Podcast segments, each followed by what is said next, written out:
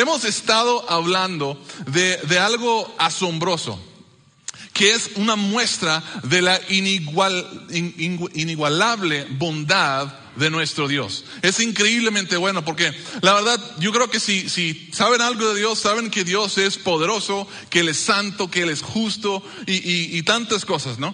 Y- y yo creo, y es importante conocer esas características y cualidades de Dios, pero algo increíble de nuestro Dios es que cuando Él quiere que lo conozcamos como nuestro papá, como nuestro Padre Celestial. Piensen en eso un momento.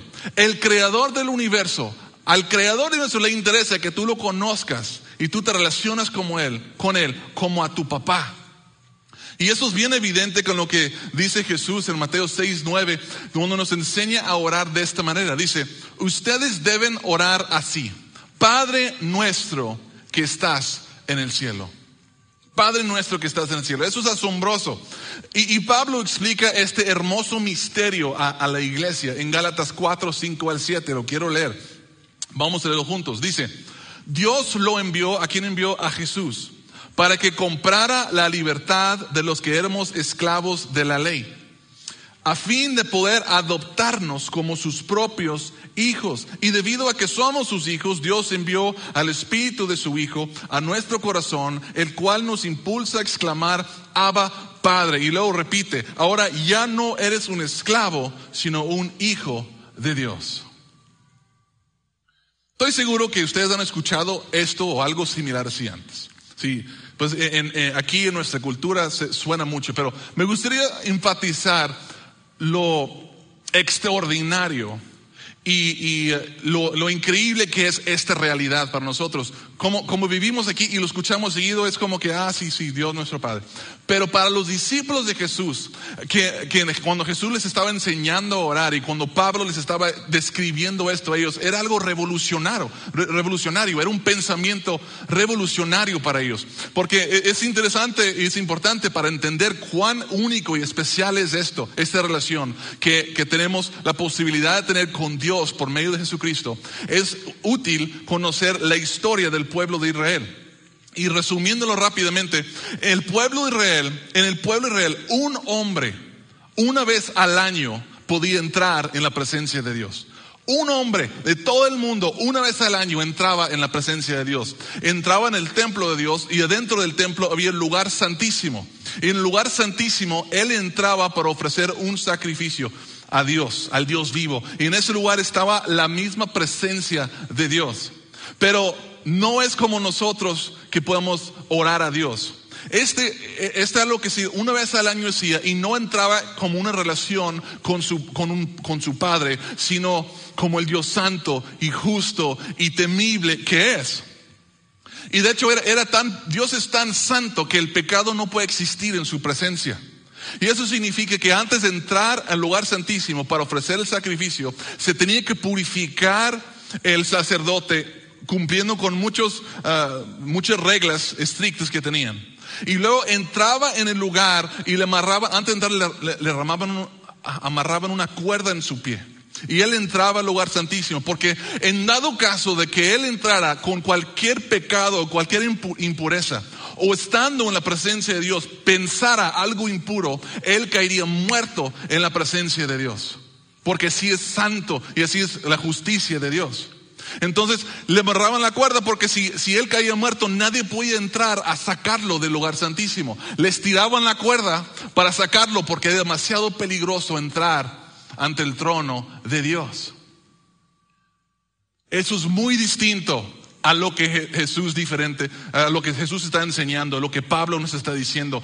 La relación que nosotros tenemos la posibilidad de tener con, con nuestro Dios, nuestro Padre Celestial, es increíble, es, es realmente diferente y es algo muy especial. Y el propósito de, de este serie es, es, para ayudarnos a conocer a Dios y relacionarnos con Dios como Él desea. Ahora, con este, con este conocimiento, quiero leerles el siguiente versículo de Hebreos 4:16 que dice, Así que acerquémonos con toda confianza al trono de la gracia de nuestro Dios. Ahí recibiremos su misericordia y encontraremos la gracia que nos ayudará cuando más la necesitamos. Qué increíble diferencia. Unos entraban, creo, me imagino que temblando de temor, peligrando su vida, y gracias a lo que Jesús hizo por nosotros, nosotros podemos ahora acercarnos confiadamente ante el trono de la gracia. Y eso es lo que quiero que entendamos mejor como iglesia, porque Dios quiere ser conocido como nuestro Padre Celestial. Por encima de todo lo demás, Él quiere que nos relacionemos con Él como nuestro Padre Celestial. La primera semana estuvimos hablando de cómo Dios es un Padre amoroso. La semana pasada hablamos de cómo Dios es Padre protector. La próxima semana vamos a concluir la serie hablando como Dios es un Padre que proveedor, es un Padre que provee. Y esta semana nos vamos a enfocar en que Dios es un Padre instructor, un Padre que instruye a sus hijos. Sin duda, es la responsabilidad de un papá de amar a sus hijos, de ser cariñosos con ellos de proveer por ellos. Sin duda es responsabilidad de un padre proveer por sus hijos. Y también de proteger a sus hijos. Son, son responsabilidades, yo creo que todos estaríamos de acuerdo. Digamos, sí, los padres deben de amar y, proteger y, y proveer a sus hijos. Pero amar, proteger y proveer no es un fin en sí. ¿Qué creen ustedes? O qué, si yo les preguntara, ¿qué es el propósito? ¿Cuál es el, el, fin de, de crear a tus hijos? Yo creo que me dirían algo parecido a esto. Yo creo que dirían algo así como, el fin es preparar a mis hijos para el futuro. Prepararlos para la vida, prepararlos para el futuro. Porque la verdad es que algún día nuestros hijos que están creciendo constantemente van a salir de la casa y van a tener que enfrentar el mundo. Y es bien padre amar a nuestros hijos y proveer por ellos cuando están en la casa y protegerlos de todo el mal allá afuera. Pero va a llegar el día en la que ellos no nos van a tener en nosotros para amarlos y protegerlos y proveer por ellos. Y ellos van a tener que protegerse a sí mismos, proveer por ellos mismos. Y necesitamos nosotros como padres preparar a nuestros hijos para ese futuro. Si como padres solo mostramos cariño, si solo protegemos a nuestros hijos, si solo proveemos por ellos, ¿cómo crees que van a salir nuestros hijos? pues van a salir bien chiflados, bien chiflados. Si un padre no instruye a sus hijos, no los prepara para el, futuro, en la vida real, va a llegar el día en la que ellos van a salir al mundo real y el mundo real los va a aplastar, los va a destruir, porque no van a estar preparados para enfrentar a la vida real allá afuera sin la protección y sin la provisión de, unos padres que de todos proveen y todos protegen y, y puras palabras bonitas. También tenemos la responsabilidad de instruir y preparar a nuestros hijos para el futuro. Como papá, yo tengo la responsabilidad de preparar a mis hijas para la vida en el siglo XXI, para las tentaciones que van a enfrentar, para los desafíos que van a enfrentar, para el dolor que van a enfrentar. Tengo que instruirlas y prepararlas para que sean mujeres que aman a Dios, Mujeres que se convertirán con el favor de Dios en buenas esposas y buenas mamás. Mujeres que tribuyen a la sociedad. Es mi responsabilidad hacerlo. Y siendo honesto, de todas las otras responsabilidades previamente mencionadas, esta es la más incómoda y la más difícil. Porque para mí es bien divertido ser el papá que ama, que dice cosas bonitas, que le compra cosas cuando ellas lo necesitan, que las protege de todos los malos que ya están afuera y cualquier muchacho que venga, ahorita están bien chiquitas, pero ya quiero que sean más grandes para yo intimidar a esos, esos novios que lo van a tratar de ganar. Yo, eh, me, encanta esa parte. Pero la parte de instruir es la menos divertido. Y es la más, la más difícil, es la más cansada también. Siendo, y yo tengo, pero yo tengo que enseñarlas cosas difíciles, tengo que disciplinarlas, tengo que forjar su carácter, exigir que hagan cosas incómodas, aburridas y cansadas. Haz la tarea, lava tus dientes, respeta a tu mamá, recoge tu cuarto, lava los platos, levántate temprano, ve a la escuela, pon atención, no pusiste atención, disciplina. Tengo que hacer eso. Y si no hago eso, no, no, yo creo que estaría siendo un padre irresponsable y un mal papá. Y yo hago esas cosas no porque odio a mis hijas, lo hago porque las amo con todo mi corazón, porque quiero que tengan el mejor futuro posible. Y eso es parte del proceso, es lo que nos toca hacer como papás para preparar a nuestros hijos. Bueno, mencioné todo eso para llegar a este punto. Nuestro Padre Celestial es un buen Padre. Él nos ama y quiere lo mejor para nosotros. Quiere el mejor futuro para sus hijos que sea posible. Y para eso, Él tiene que instruirnos. Y a nosotros no nos gusta, no es divertido, es duro, es cansado, es difícil. Pero si no lo hace, algún día nosotros nos vamos a encontrar con problemas que no vamos a poder sobrellevar. Y nuestro Padre Celestial nos ama lo suficiente para dar lo que realmente necesitamos por encima de lo que siempre queremos. Hay que recordar que Él conoce el futuro y sabe lo que viene, sabe los desafíos que vamos a enfrentar. Y Él tiene la capacidad de prepararnos para cuando llegue el día no flaquemos no caigamos. Y eso es, Él está comprometido con eso.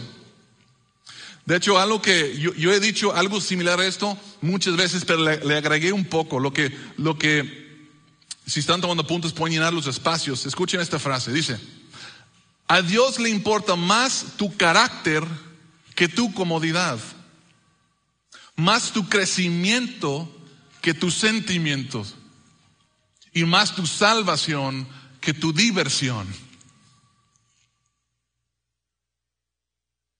El problema es que por nuestra falta de madurez es fácil interpretar la instrucción de Dios como si Él fuera malo, distante o cruel. Cuando yo era, cuando yo era un niño inmaduro, mi papá, que era bien cruel, era tan cruel que en el invierno nosotros vivimos en un lugar bien frío. Era tan cruel mi papá que en el invierno me levantaba a las seis de la mañana cuando había clases y me hacía poner, vestirme con pantalones de mezclilla bien heladas. Ustedes saben lo difícil es que ponerse pantalones de mezclilla en el invierno. Cuando estás bien calentito, la, ponía los pantalones y me vestía y me hacía salir de la casa e ir a la escuela para educarme. Qué cruel era mi papá. No, ¿verdad? No estaba siendo cruel. Estaba instruyéndome, estaba dándome lo que yo necesitaba. Cuando yo, pero cuando era niño inmaduro, a veces lo interpretaba de esa manera. Papá, es tan difícil. Hey, recoge tu cuarto, pero yo quisiera estar jugando. Hey, es, es, es sábado, quiero, quiero hacer lo que quiera. Papá, mi papá me decía, vamos a levantarte, vamos a trabajar. Pero, papá, yo quiero estar jugando, es sábado. Llegaba a la casa, haz la tarea. Pero, ah, qué cruel, qué duro, qué, qué duro es mi papá. Y, todas esas cosas, mi papá hacía esas cosas porque era malo o porque él sabía lo que era vivir en el mundo real y me estaba preparando por lo que yo iba a tener que enfrentar. Porque tenía, él quería que me fuera bien, no quería que la realidad de la vida me aplastara y me arruinara. Claro que era por eso. La verdad es que muchos seguimos muy inmaduros en la fe y decimos cosas como yo decía cuando era niño, ¿por qué Dios permites que esto me pase? ¿Por qué sucede que mi vida sea difícil? ¿Por qué esto y por qué no ah, preveniste esto? ¿Por, por qué aquello? Y la respuesta a esa pregunta es, a Dios le importa más tu carácter que tu comodidad. Le importa más tu crecimiento que tu sentimiento y tu salvación que tu diversión. Y yo, yo tengo que explicar eso ahora con mis hijas. ¿Por qué? ¿Por qué papá haces eso? ¿Por qué me forzas? Porque me importa más tu carácter que tu comodidad. ¿Por qué tengo que trabajar y por qué tengo que hacer la tarea? ¿Por qué tengo que ayudar a mamá? Y por, porque me importa más tu crecimiento que tu carácter. Me importa más prepararte para tu futuro a que disfrutes el presente cómodamente. Y Dios está permitiendo a veces y en veces provocando situaciones que te van a estirar, a desafiar, te van a enseñar la situación y te van a madurar. Y es importante entender esto, es bien importante, que Dios ya compró la vida eterna de todos sus hijos. O sea, tu futuro está seguro en Cristo. Eh, no, es, es, casi como si yo hubiera ya arreglado todo el futuro de mis hijas. Imagínense, que ya preparé todas las cosas. Eh, si yo llego a faltar, todo está arreglado. Dios ya se ha encargado de tu problema más grande y mi problema más grande que es el pecado que nos separaba de Él eternamente. Y por medio de Jesús solucionó ese problema. Ahora Dios está, en, solucionó eso, está enfocado en prepararnos para el futuro, en la eternidad que vamos a estar con Él. Y algo que pensé cuando estaba preparando eso es que Qué importante es esto, porque nosotros ya tenemos todo, nosotros los que estamos en Cristo vamos a heredar el mundo. O sea, tenemos una herencia increíble, un futuro increíble. Pero algo interesante que sucede si, si, si estudian la, la, historia es que los hijos de reyes y nosotros si estamos en Cristo somos hijos del rey de, de, de rey, o sea, estamos, somos hermanos del rey de reyes, hijos de Dios Todopoderoso. Pero eh, históricamente los hijos de hombres poderosos, emperadores y reyes, salían psicópatas asesinos, muchos de ellos. Vean, veamos el, ejemplo de, Nerón, el emperador. Psicópata, mató a miles, o sea, era, los hijos de Saddam Hussein, si no conocen la historia de él, pero unos, unos hijos sádicos y psicópatas, porque eran niños que nacieron y vivieron con todo, pero sus padres no los instruyeron ni los prepararon para, para la vida. Y cuando, cuando, cuando ya recibieron su herencia, se volvieron pero locos. Y saben que nuestro Padre Celestial tiene todo nuestro futuro arreglado. Somos hijos del Rey. Es increíble. Pero nuestro Rey es un buen Rey, es un buen Padre. Y Él nos quiere preparar para nuestro futuro. Para que podamos disfrutar del futuro que vamos a tener con Él. Y como, y, y, ahorita quiero mostrarles rápidamente cinco maneras que nuestro Padre Celestial nos instruye y cómo cooperar con Él en este proceso de instrucción. Porque Él está comprometido a instruirnos. Y algo que yo he dicho siempre es que si Dios ya está comprometido con tu crecimiento, duele menos cuando cooperes que cuando resistas. Así yo voy a explicarles cómo es que Dios nos quiere instruir para prepararnos para nuestro futuro y cómo nosotros podemos cooperar con este proceso. Por lo cual Dios nos va a llevar, porque Él es un buen padre que instruye a sus hijos. Así que el número uno, si toman tomando apuntes, pueden ir llenando los espacios.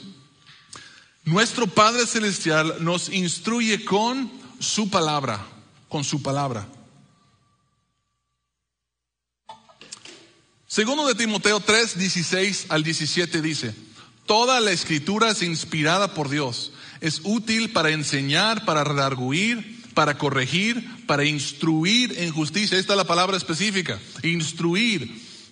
Nuestro Padre nos instruye con su palabra a fin de que el hombre de Dios sea perfecto, enteramente preparado para toda buena obra. Ahí está. Nuestro Padre quiere prepararnos para el futuro. Nos está instruyendo para lo que nos espera. La responsabilidad de un padre es preparar a sus hijos para el futuro y nuestro Padre Celestial nos instruye con su palabra. ¿Cómo debemos nosotros responder si esto es verdad y es verdad que nuestro Padre nos instruye con su palabra? ¿Cómo debemos responder? Yo responderé atesorando la palabra de Dios. Responderé atesorando la palabra de Dios. Así como lo hizo el rey David.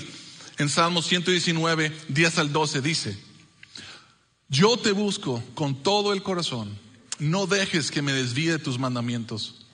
En mi corazón he atesorado tus dichos para no pecar contra ti. Bendito seas, Señor. Enséñeme tus decretos. Así es como nosotros deberíamos atesorar las palabras de Dios. David era un rey quien atesoraba las palabras de Dios y la Biblia dice él que fue un hombre conforme al corazón de Dios.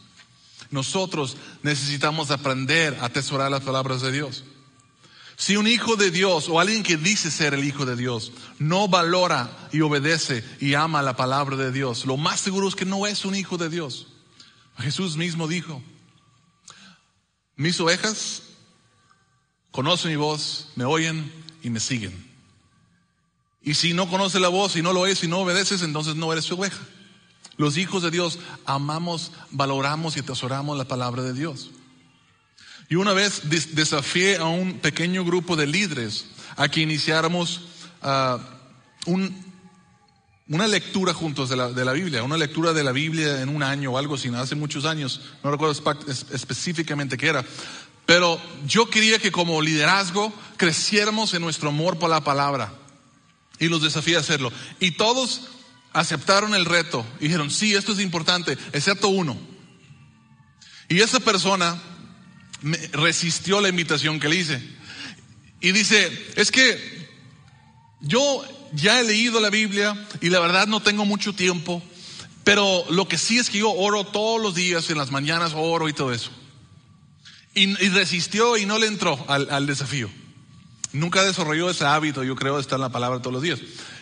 Y resultó que ese hombre después terminó creando un montón de daño y dolor en su familia y división y también en la iglesia. Y no me sorprende, porque nuestro Padre Celestial nos instruye con su palabra. Y si no valoramos y atesoramos su palabra, nosotros vamos a terminar sufriendo las consecuencias y las personas que nos rodean también.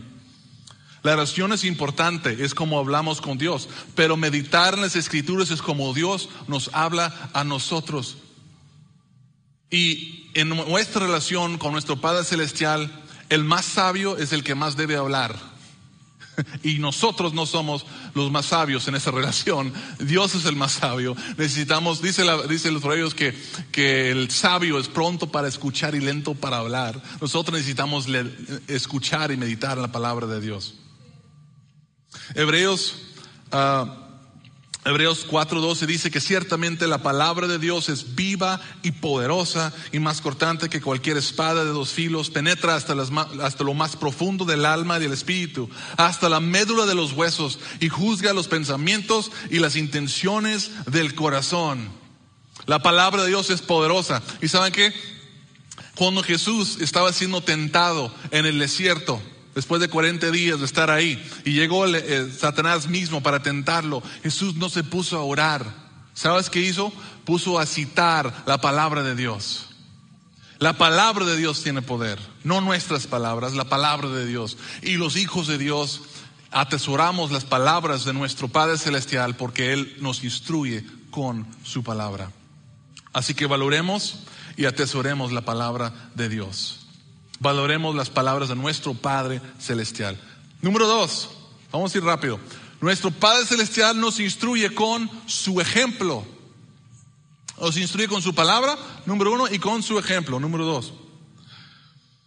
La enseñanza de un padre sin un buen ejemplo es poco útil. El ejemplo de un padre sin enseñanza es deficiente. Pero el buen ejemplo de un padre con buena enseñanza es la manera más efectiva de instruir. Es muy, muy efectiva. Y nuestro Padre nos da un buen ejemplo y nos da buena enseñanza.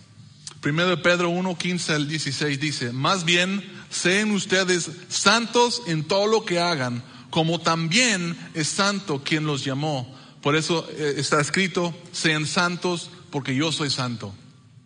Qué padre que tenemos un Dios que dice, hagan esto así como yo lo estoy haciendo. Hagan esto así como yo siempre lo he hecho. Siempre te he puesto un ejemplo perfecto. Nuestro Padre Celestial no es un hipócrita. Como nosotros muchas veces como padres terrenales podemos ser. Decimos, hagan esto y hacemos el otro. Nuestro Padre Celestial siempre nos enseña lo correcto y nos pone el buen ejemplo. También nos dio a Jesús, quien, con quien nosotros nos podemos identificar porque fue de carne y hueso como nosotros y fue tentado en todo, mas no pecó. Y Jesús dijo en Juan 14, 9, el que me ha visto a mí, ha visto al Padre. O sea, Jesús también es un ejemplo de nuestro Padre Celestial. Y Él nos da este mandamiento. Este mandamiento nuevo les doy, que se amen los unos a los otros. ¿Cómo? Así como, así como otros han hecho, así como yo los he amado, también ustedes deben amarse los unos a los otros. Dios nos dice, hagan esto así, exactamente como yo les he puesto el ejemplo perfecto. Porque es un Dios que muestra, nos, nos instruye con su palabra y con su ejemplo. Y la combinación de estas cosas es muy, muy fuerte. ¿Y cómo debemos de responder ante esto? Yo responderé imitando a Cristo. Imitando a Cristo. El apóstol Pablo dice, imítenme a mí como yo imito a Cristo. En otras palabras, así como yo imito a Cristo, ustedes imiten a Cristo. Siguen el ejemplo de su Señor. Así es como vamos a responder y vamos a cooperar con el proceso ah, de instrucción que nuestro Padre nos está dando. Entonces, Dios, nuestro Padre Celestial nos instruye con qué? Con su palabra, con su qué? Su ejemplo. Y número tres, con su espíritu. Con su espíritu. ¿Cómo? Quiero explicarles. Juan 16, 13 dice, pero cuando venga el Espíritu de la verdad, Él los guiará a toda la verdad. Los guiará, los instruirá, los llevará a toda la verdad. Y en el mismo capítulo, pero en el versículo 8 dice, cuando Él venga, convencerá al mundo de su error en cuanto al pecado, a la justicia y al juicio. Dios ha enviado su Espíritu y su Espíritu nos convence de pecado y de lo correcto, lo que nosotros debemos hacer. Se puede decir, y esto es un mal ejemplo, mala analogía, pero se puede decir que el espíritu que, que, Dios nos da es como si fuera un smartphone, como si Dios te hubiera dado un teléfono inteligente. ¿Por qué? Cuando tienes un teléfono inteligente, si, si, si yo llevo uno, es posible que, de hecho lo tengo activado, cualquier persona en mi familia puede saber dónde estoy en todo momento porque estamos activados ahí. Me pueden rastrear. ¿Dónde estás, Jeremy? Ah, déjame, sin hablarme, mi esposa puede meterse y ver, ah, ok, está acá. Y, el Espíritu de Dios que está con nosotros en todo momento significa que Él sabe dónde estamos, en todo momento. Está con nosotros en todo momento. Y también significa, así como un smartphone, mi esposa o cualquier persona me puede hablar o mi papá me puede hablar por el teléfono y decir, Jeremy, veo que andas por ahí, ¿qué andas haciendo? ¿Qué andas haciendo por ahí, Jeremy? Oye, si vas a hacerlo, cuidado cuando vas ahí. O, ¿sabes que Jeremy? Tengo un consejo para ti. Escuche el consejo.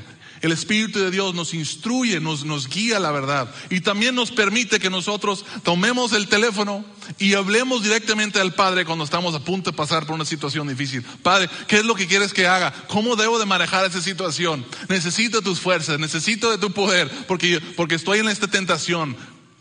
¿Sí me voy a entender? Dios nos da el Espíritu Santo y funciona similar a un, a un teléfono para nosotros, que Él está con nosotros en todo momento, nos instruye, nos permite acercarnos a Él y pedirle consejo y sabiduría. Ahora, ¿cómo, siendo que esto es verdad, cómo debo responder? Yo responderé, escuchen esto, no entristeciendo al Espíritu, no entristeciendo al Espíritu. ¿Por qué digo eso? Porque Efesios 4:30 dice, no entristezcan al Espíritu Santo de Dios con la forma en que viven. ¿Cómo podemos cooperar con este proceso de instrucción en esta área específicamente? Con la forma que. Básicamente está diciendo Dios, no des, cuando yo te hable por medio de mi espíritu, te, te doy instrucción, te digo, no hagas esto, haga aquello, responde si o corre o quédate firme. Dios nos habla por su espíritu de esa manera. Cuando, cuando, cuando Él nos habla, obedece, obedece la instrucción. Porque cuando resistimos o ignoramos la instrucción una y otra vez, el Espíritu nos deja decir qué hacer. Y eso es lo que está diciendo. No entristezcan al Espíritu Santo con su forma de vivir. En otras palabras, si ustedes desobedecen constantemente la instrucción que tu Padre Celestial les está dando por medio del Espíritu de Cristo, entonces te va a dejar de hablar, te va a dejar de decir. Y nosotros necesitamos, necesitamos esa conexión con Dios. Así que yo responderé no entristeciendo al Espíritu Santo. Entonces, ¿nos instruye con qué? Con su palabra, díganlo fuerte. Nos instruye con su, nos instruye con su también ejemplo y con su espíritu. Número cuatro, nuestro Padre Celestial nos instruye con su ley natural. Su ley natural. Estuve buscando cuál palabra usar y no encontré ni una que me gustara mucho, pero creo que explicándome ah, se va a entender. Dios ha establecido todas las leyes del universo, físicas, las morales, naturales, espirituales, todas. Y si tratas de ir en contra de su ley natural, su ley establecida, te vas a encontrar chocando contra lo que es inmovible.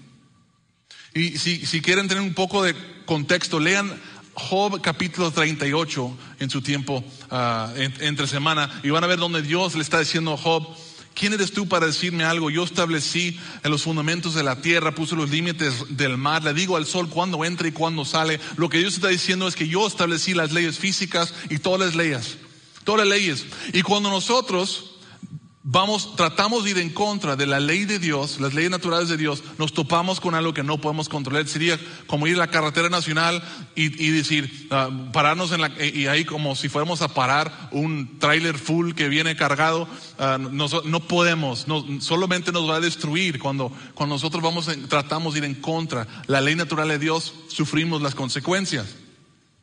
Hay algo que decimos, los, ah, los mexicanos y eso es que echando a perder se aprende. ¿Verdad que sí? Eso es bien cierto. Algunos de, de las lecciones más presentes que he aprendido no ha sido lamentablemente porque hice caso a la palabra de Dios, ha sido porque fui en contra de la palabra de Dios. Y me topé con una fuerza que no puedo controlar que no puedo ganar y sufrir las consecuencias. Y algo bien importante entender es que cuando sufrimos las consecuencias de ir en contra de la ley de Dios, eso no es, no es disciplina de Dios. Es solo sufrir las consecuencias. Y en veces Dios nos instruye permitiéndonos sufrir las consecuencias naturales de ir en contra de su ley. No es disciplina en esos ejemplos. Pero no sé ustedes, si muchos de mis aprendizajes más grandes han salido de, de tratar de ir en contra de, de, la ley de Dios, de echando a perder las cosas. Una vez me compré un carro sin uh, llevar un mecánico, yo no sé mucho de la mecánica, que la evaluara. Compré un carro y se veía muy bien y, y me fui con el vendedor y, y, y compré el carro y me terminó costando más el carro de lo que valía el carro. ¿Y saben qué? Dios pudo haber arreglado el carro y me pudo haber hecho que jalara el 100 a pesar de que yo hice una mala elección, pero no lo hizo. ¿Qué hizo? Me permitió aprender de mi error. Y gracias a eso, todos los carros que he comprado en el futuro lo he hecho con mucho más cuidado. Y generalmente me, me han salido bien. Cuando una vez compré algo a crédito por una oportunidad muy buena oportunidad que me ofrecieron y me terminó costando mucho más dinero de lo que yo quería pagar. ¿Y saben qué hizo Dios? No fue y pagó mi deuda. ¿Saben qué hizo? Me permitió aprender de mi error. Me instruyó por medio de las consecuencias de mi mala decisión. Cuando pasé todo el día en la playa, el primer día de vacaciones, sin ponerme bloqueador, Dios me instruyó algo muy importante que eso puede arruinar toda la semana de vacaciones. y aprendí cuántas capas de piel se le pueden caer a uno cuando te quemas en el sol. Cuando mi esposa, y, digo, porque Dios, porque Dios me pudo haber cubierto con su nube, ¿verdad? Y no lo hizo. Cuando mi esposa me preguntó si ese vestido le hacía ver más gorda, aprendí que hay preguntas que no convienen contestar. Amén, hombres, ¿dónde están los hombres? Una vez emprendí algo con un socio que no compartía los mismos valores que yo. Y descubrí todo el daño que eso puede crear y la frustración que eso puede crear. Dios no, me, no hizo que las cosas funcionaran, permitió que yo sufriera las consecuencias. Y he aprendido y me falta mucho por aprender, pero Dios instruye por medio de estas consecuencias naturales. Y algo importante entender es que yo no sería quien soy yo si no fueran por esos errores, pero algo por agregando eso es que yo no sería quien soy no por los errores, sino si, si no fueran por las consecuencias de esos errores. Si Dios me hubiera salvado de todas las consecuencias, yo probablemente estaría cometiendo los mismos errores. Y lo menciono porque hay muchos padres que quieren cuidar a sus hijos de todos los errores de sus malas decisiones. Pero la verdad es que eso no les está ayudando, les está preparando para el fracaso en el futuro. Sus hijos también tienen que aprender. Eh, yo creo que como padres queremos protegerlos de errores que no se pueden superar, de consecuencias insuperables. Pero tenemos que dejar que nuestros hijos sufran las consecuencias de sus errores, si no, no van a aprender. Y nuestro Padre, que es un buen Padre y que quiere lo mejor para nosotros, nos permite sufrir las consecuencias negativas de nuestras malas decisiones. No sé, no es que Dios no te ama o no te bendice. Te está permitiendo sufrir las consecuencias de tus decisiones. ¿Por qué? Para que aprendas, para que aprendamos, para que digamos, voy a ser mejor la próxima vez. ¿Cómo debemos de responder ante esto? Bien sencillo, aceptando la responsabilidad. Aceptando la responsabilidad. Así es como nosotros podemos cooperar con Dios. ¿Qué quiero decir con esto? No culpar a Dios o otros por mi situación.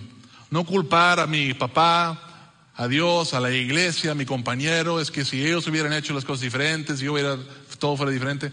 Dejemos de culpar a otros y aceptemos la responsabilidad. Aprendamos y hagamos mejor la próxima vez. Salmos 51 dice, hablando del rey David, después de regalo pero gacho, dijo, yo reconozco mis transgresiones. Siempre tengo presente mi pecado. Contra ti he pecado, solo contra ti. Y he hecho lo que es malo ante tus ojos. Por eso tu sentencia es justa y tu juicio irreprochable. Aceptemos la responsabilidad. Es el camino al progreso y al crecimiento. Y eso es lo que nuestro Padre quiere para nosotros. ¿Por qué? Porque nos ama y quiere prepararnos para el futuro y quiere el mejor futuro para nosotros posible. Entonces Dios nos instruye, nuestro Padre Celestial nos instruye con su palabra, con su ejemplo, con su espíritu, con su ley natural o las consecuencias naturales de malas decisiones. Y por último, nuestro Padre Celestial nos instruye con su disciplina. Su disciplina. Y yo pudiera hablar mucho de esto, pero creo que el autor de Hebreos lo hace de la mejor manera, mucho más, mucho mejor que yo, y él dice lo siguiente. Hablando a, a la iglesia, dice, ¿y ya han olvidado por completo las palabras de aliento que como a hijos se les dijeron? Hijo mío, no tomes a la ligera la disciplina del Señor, ni te desanimes cuando te reprenda, porque el Señor disciplina a los que ama y azota a todo el que recibe como hijo. Lo que soportan es para su disciplina, pues Dios los está tratando como a hijos. ¿Qué hijo hay a quien el Padre no disciplina? Pero Dios lo hace para nuestro bien, a fin de que participemos de su santidad. Ciertamente ninguna disciplina en el momento de recibirla parece agradable, sino más bien penosa. Sin embargo, después produce una cosecha de justicia y paz para quienes han sido entrenados por ella. Como dice, la disciplina no es divertido, a nadie nos gusta, pero sí produce fruto, produce cambio. Y nuestro Padre, si, somos sus hijos, él, nos va a disciplinar. ¿Para qué? Para producir la, la transformación y el crecimiento que Él está buscando en nosotros. ¿Cómo debemos de responder nosotros cuando nuestro Padre Celestial, que nos ama tanto y nos disciplina para que crezcamos, cómo debemos de responder? Arrepintiéndonos arrepintiéndonos. Dios no es un padre que está buscando señalar y humillar y patearte cuando estás abajo. Él solo quiere que aprendas la lección. Él ya pagó el precio por ese, ese pecado y quiere que sigas adelante. Apocalipsis 3:19 dice, yo reprendo y disciplino a todos los que amo, por lo tanto sé fervoroso y arrepiéntate. Ya estamos terminando, yo, pero yo sé, entiendo que este aspecto de, del Padre Celestial es, es el menos agradable de lo que vamos a hablar en esta serie, es el menos divertido y se requiere cierta madurez para digerir y para aceptar. Pero es tan importante entender esto, porque si no lo entendemos, vamos a hacer lo que muchos terminan haciendo. Nuestro Padre, por amor a nosotros y por el bien de nosotros, nos quiere instruir de estas maneras y tantas personas se enojan con Dios y piensan que Dios no los ama, lo tomen como evidencia de que Dios no está con ellos y no está a favor de ellos. Y eso no es verdad. Y, eso nos puede robar de la relación de padre e hijo que Dios quiere tener con nosotros, que quiere tener contigo. Pero lo hace por amor, como todo buen padre lo hace por sus hijos. La verdad es que a Dios le importa más tu carácter que tu comodidad, más tu crecimiento que tus sentimientos y más tu salvación que tu diversión. No porque Él es un mal padre, sino porque es un buen padre, porque Él quiere lo mejor para ti.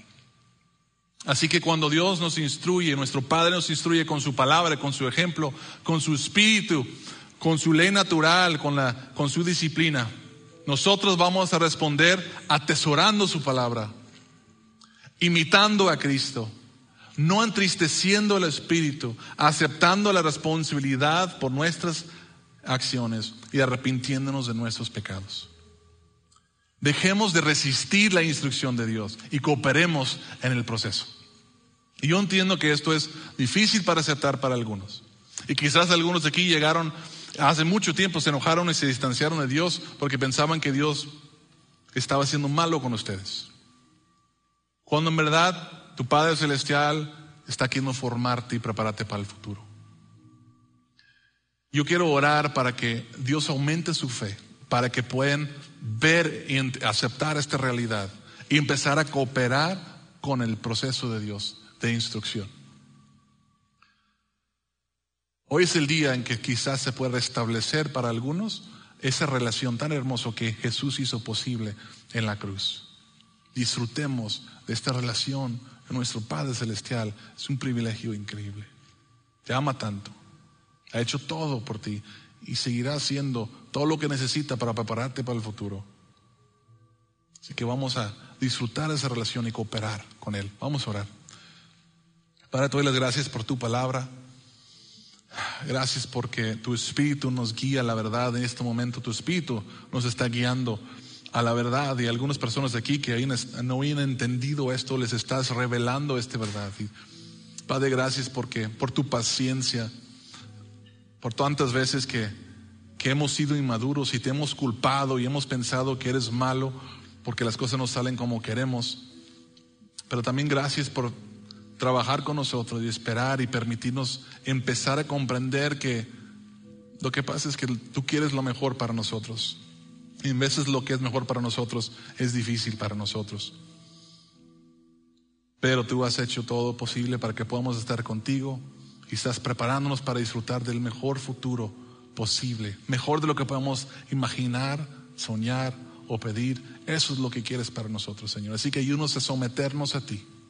Aunque no entendamos el por qué, no sabemos cuál es la lección que nos quieres enseñar, confiar en que lo que hagas o lo que permites pasar lo haces por nuestro bien, por amor.